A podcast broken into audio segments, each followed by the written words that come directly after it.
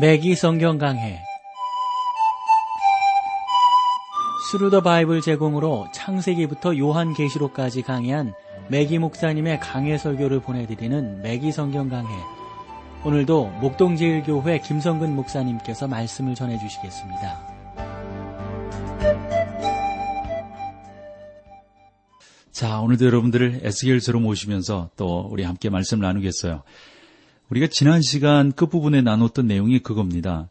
이 38장에 들어가 보면 1절과 2절 속에서 이 메기 목사님은 언어학적으로 또 지리학적으로 거기서 말하고 있는 로시가 무엇을 아, 상징하는가 하는 것을 쭉 살펴보았는데 결국은 보니까 러시아를 상징한다 하는 어, 나름대로의 결론에 이르게 되었죠. 38장 오늘 3절 말씀부터 보겠습니다. 이르기를 주 여호와의 말씀에 로스와 메색과 두발 왕구가 내가 너를 대적하여 그랬어요. 에스겔서에서 하나님은 어떤 민족을 대적하신다고 말씀하십니다. 하나님은 바벨론과 애굽을 대적한다고 말씀하시며 그 나라들이 하나님의 백성들을 대항하고 있다고 말씀하고 있습니다.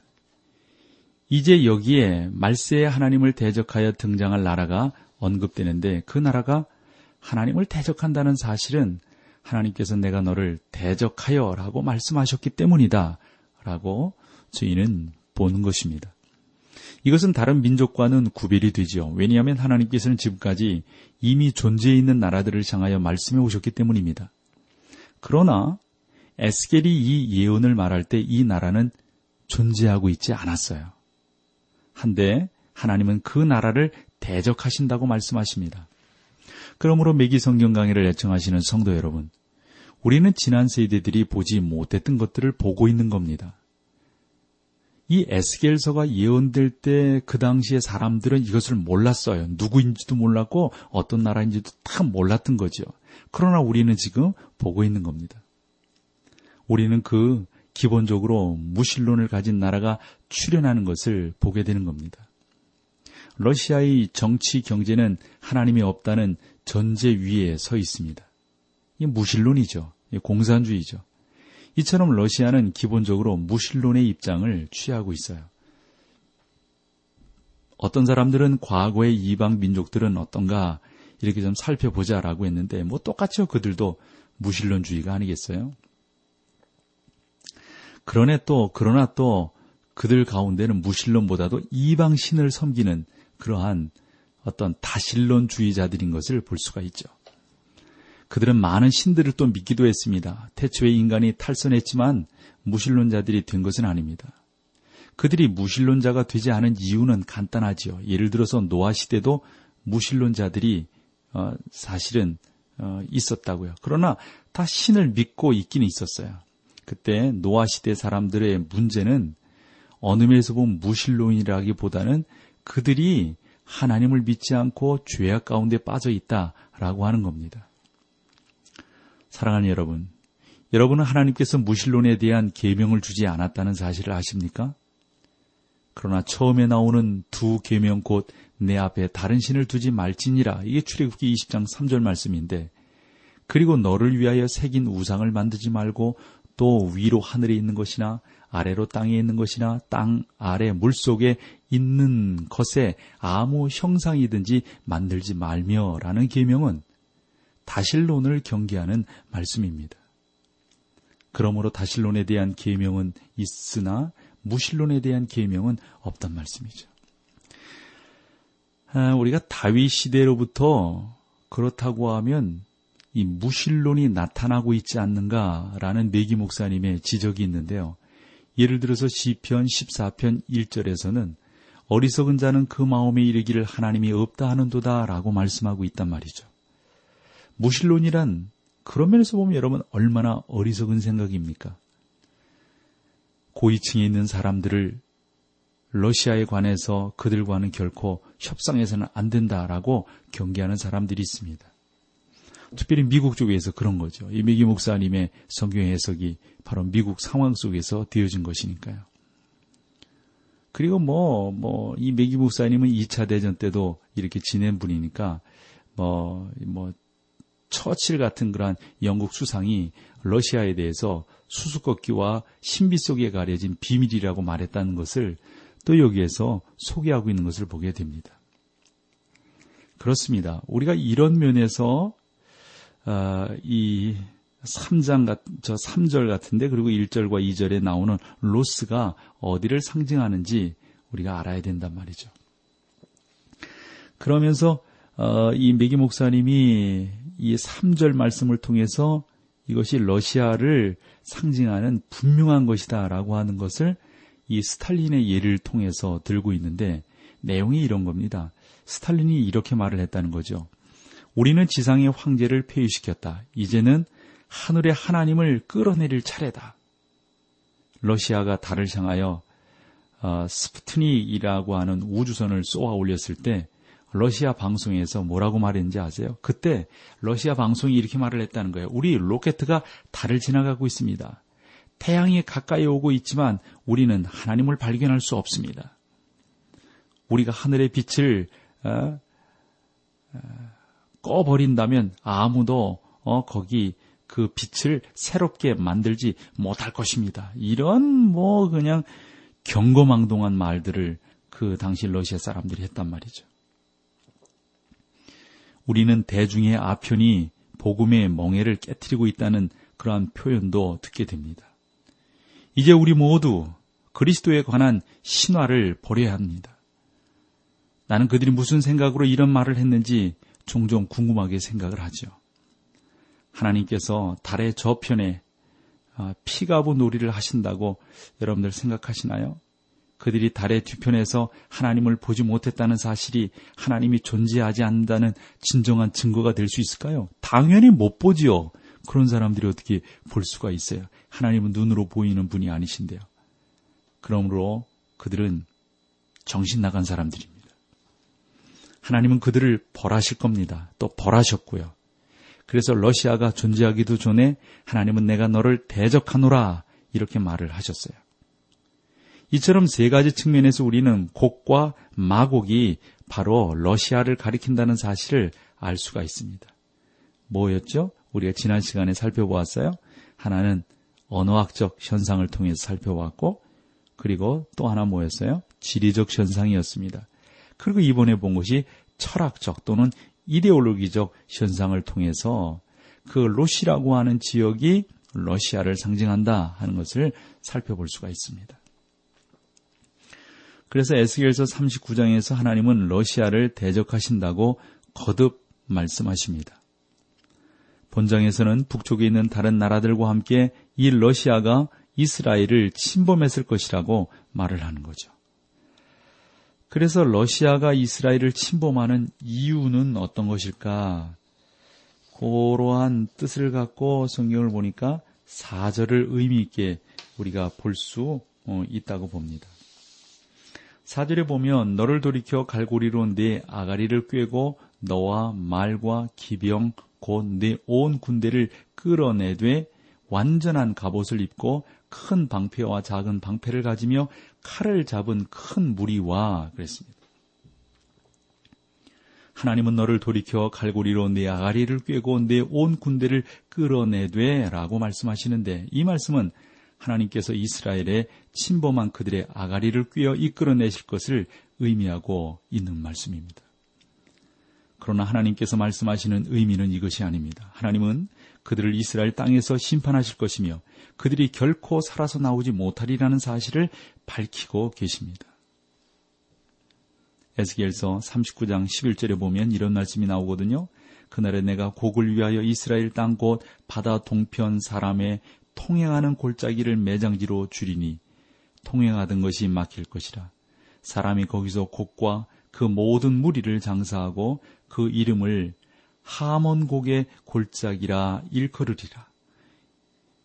여러분 이 부분을 읽어보면요. 하나님께서 그 침략자들을 인도하시지 않고요. 오직 사상 유례가 없는 대사륙이 벌어지게 될 것임을 말씀해 주고 계십니다.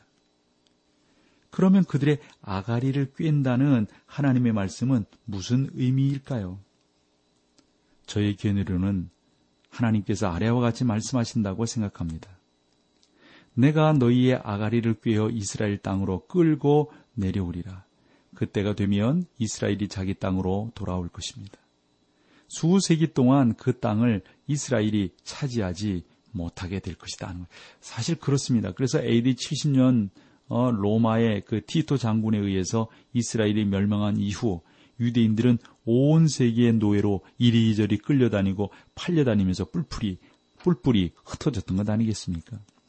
그 땅은 적과 꿀이 흐르는 땅이 아니라 우리는 에스겔서에서 한 번 네개부도 숲으로 덮여 있다는 사실을 알 수 있었습니다. 하나님은 그 숲을 이제 태워버리시겠다는 겁니다. 근데 그대로 실행이 되었다고요. 그곳은 이세벨의 위협을 받는 엘리야가 피신했던 장소입니다. 일리야는 도중에 지쳐서 상수리 나무 아래로 기어 들어갔죠. 일리야가 오늘날 살아 있다면 그 상수리 나무를 뭐 찾을 수 없을 겁니다. 뭐 여기서 찾을 수 없다고 하는 것은 연수가 안 되는 것도 안 되는 거지만 뭐 그렇게 오래 살아 있을 나무도 아니지만 그러나 무엇보다 중요한 것은 그것을 그 곳을 하나님이 멸망시켰다 하는 데서 찾을 수가 없는 것이죠. 자, 여기서 우리 찬송 함께 하시고 계속해서 말씀을 나누겠습니다.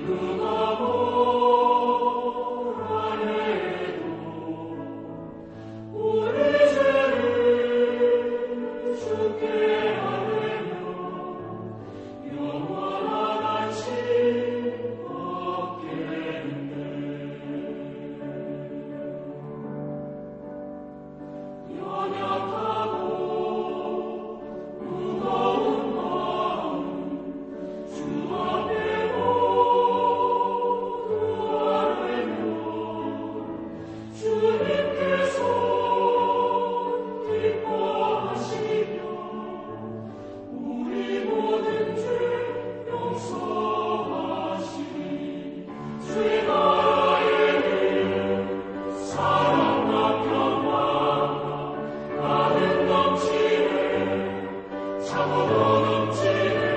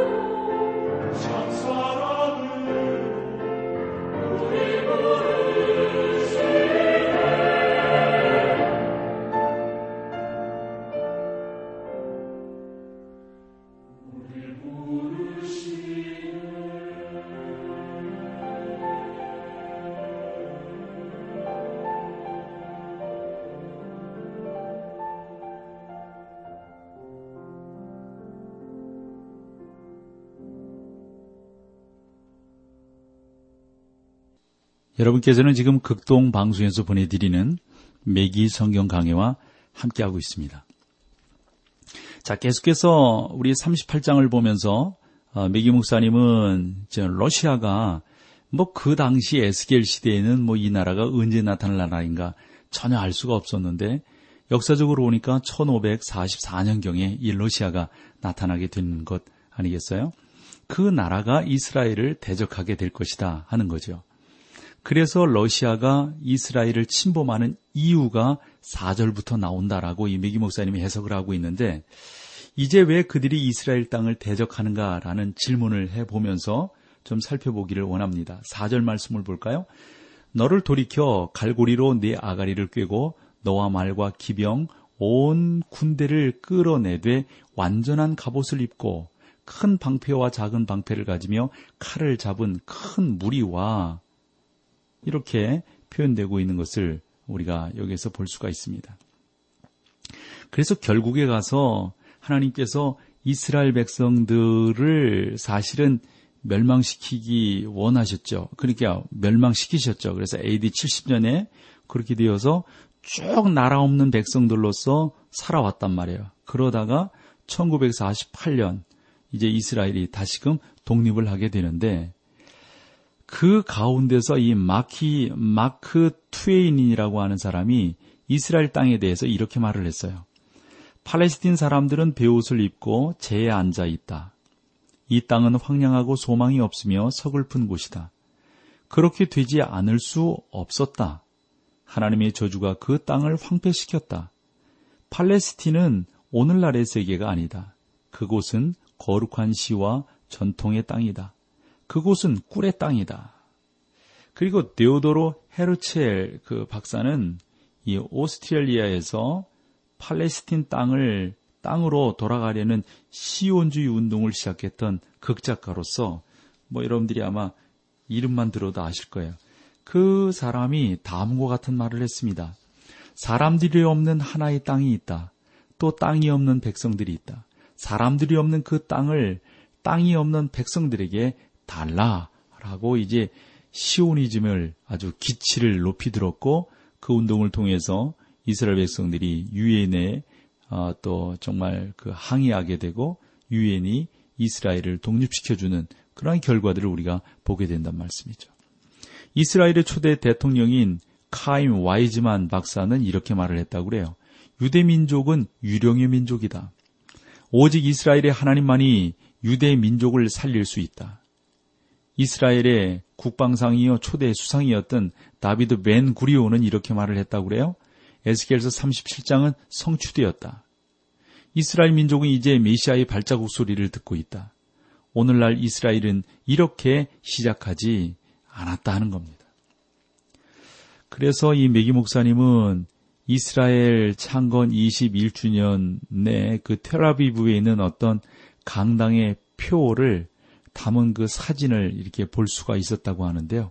그 표에는 영어와 시브리어로 과학이 이 땅에 평화를 줄 것이다 라고 쓰여져 있다는 것이죠. 구약에서는 메시아가 그 땅에 평화를 가져다 준다고 말을 하고 있습니다.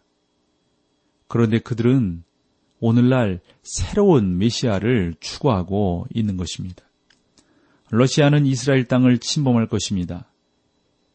어, 버벌리 그 경이라고 하는 사람이 있는데요. 그 러시아가 서유럽이 아니라 아시아의 근동으로 진출할 것이라고 또 그 사람은 다르게 설명을 했습니다. 다글라스 메가더 장군은 그의 관점에 동의를 했습니다. 베버리 경이 그 말을 전했을 때 거의 모든 사람들은 2차 대전 후 러시아가 서유럽으로 진출할 것이라고 생각을 했습니다. 그러나 러시아는 서유럽으로 진출하지 않았죠. 사실상 오늘날까지도 어, 다른 어떤 것보다도 러시아는 서유럽에 어, 나름대로 좀, 좀 관심을 가졌다고 그럴까요? 어느 면에서 관심이 없었다고 그럴까요? 이 서유럽으로 진출하고 있지 않은 것을 볼 수가 있습니다. 하나님은 너를 돌이켜 갈고리로 내 아가리를 꿰고 라고 말씀하셨어요. 오늘날 저는 하나님께서 그들로 그 땅으로 이끌어 내시는데 아, 사용하실 나름대로의 그 갈고리들이 있는데 세 가지가 있다라고 이 메기 목사님은 말씀하고 있습니다. 하나는 러시아는 부동항이 필요하다 하는 겁니다. 그래서 남쪽으로 내려오려고 하는 거죠. 두 번째로 하나님은 두 번째 미끼 곧 석유를 갖고 계신다 하는 겁니다. 또한 세 번째로 뭐 세 번째 미끼라고 그럴까요? 세 번째는 사해에 관한 것입니다. 사해에 있는 광산은 너무 중요하다고 그러거든요. 그래서 오늘날 시장에서 값없이 매기지도 어, 못하는 그러한 내용입니다. 그 물에 녹아 있는 특별히 사해바다 물에 녹아 있는 화학 물질은 엄청난 가치를 지니고 있다고 그래요. 사해바다에는 온 세계에 있는 땅을 비옥하게 만들고도 남을 만한 수백만 톤의 포타시움 클로라이드가 있다고 그러죠. 저도 그때 그 이스라엘을 여행할 때 들은 내용인데 사해 바다에는 어, 전 세계 사람들이 100년 동안 쓸 이 비누 성분이 들어 있다라고 말하는 것을 아, 볼 수가 있었습니다. 그래서 우리가 이런 부분들을 통해서 보면은 과연 이 하나님께서 이 러시아를 통해서 이스라엘을 왜 어, 멸망하게 하시는가? 러시아가 이스라엘을 왜 침범하지 않으면 안 되는가 라는 내용들을 우리가 잘 알아볼 수 있다고 봅니다. 어, 그리고 러시아가 이스라엘을 침범할 때 일어나는 일은 어떤 건가 조금 더 볼까요? 그래서 문제는 언제나 러시아가 내려오게 될 것이다 라고 하는 것인데 여기에 우리가 나름대로 어, 정말 그 잘 대적을 해야 되는 것이죠. 아, 많은 주석가들의 의견이 조금씩 달라지고 있습니다. 러시아가 이 시대에 꼴 곧 교회가 휴고되기 전에 팔레스틴 땅을 침범할 것이다. 라고, 어, 팔레스틴 사람들이 말을 하고 있는 것을 볼 수가 있습니다. 아, 그러면서 3절로 가볼까요? 38장 3절. 여러 날 후 곧 말년에 내가 명령을 받고 그 땅, 곧 오래 황무하였던 이스라엘의 산에 이르리니 그 땅 백성은 칼을 벗어나서 왕국에서부터 모여 모여들어 어, 오며 어, 나름대로 이러한 부분들을 우리가 쭉 보면서 그렇게 모여들어 오고 있지만 이방에서부터 나와서 다 평안히 거하는 중이다 하는 겁니다. 이스라엘이 그 땅으로 돌아오면 저 그리스도의 통치자들이 들어가게 될 것입니다. 저 그리스도는 세상에 평화가 도래하고 모든 문제가 해결되었다 라는 주장이거든요. 천년 왕국에 들어가고 있는 어떤 그 사실을 정말 믿도록 만들고 있는 것을 보게 됩니다. 그러나 이것은 사실이 아닙니다. 대환란 기관 중에 북쪽으로부터 그들의 원수 러시아가 침범할 것이기 때문에 그렇습니다. 16절 한 절만 더 보고 오늘 마칠까요? 구름이 땅에 덮음같이 내 백성 이스라엘을 치러 오리라. 고가 끝날에 내가 너를 일으키 이끌어다가 내 땅을 치게 하리니 이는 네가 서로 말미암아 이방 사람의 목적에서 내 거룩함을 나타내어 그들로 다 나를 알게 하려 함이니라. 이스라엘이 평화롭게 살며 저 그리스도가 모든 사람을 속였으므로 하나님만이 이스라엘의 유일한 도움이 되시는 겁니다. 하나님께서 친히 러시아를 치리하게 될 겁니다. 전쟁이 일어나게 되면 그 전쟁에 대해서 하나님이 책임져 주실 겁니다. 환란 날이 시작될 것이라고 보시면 아, 됩니다. 온 세상이 재난 속에 빠질 위험이 있다는 말씀이죠. 그래서 심판이 차례대로 이 땅에 임하는 것을 우리가 보는 것이 무엇보다도 좋은 아, 내용이다 라고 생각을 합니다.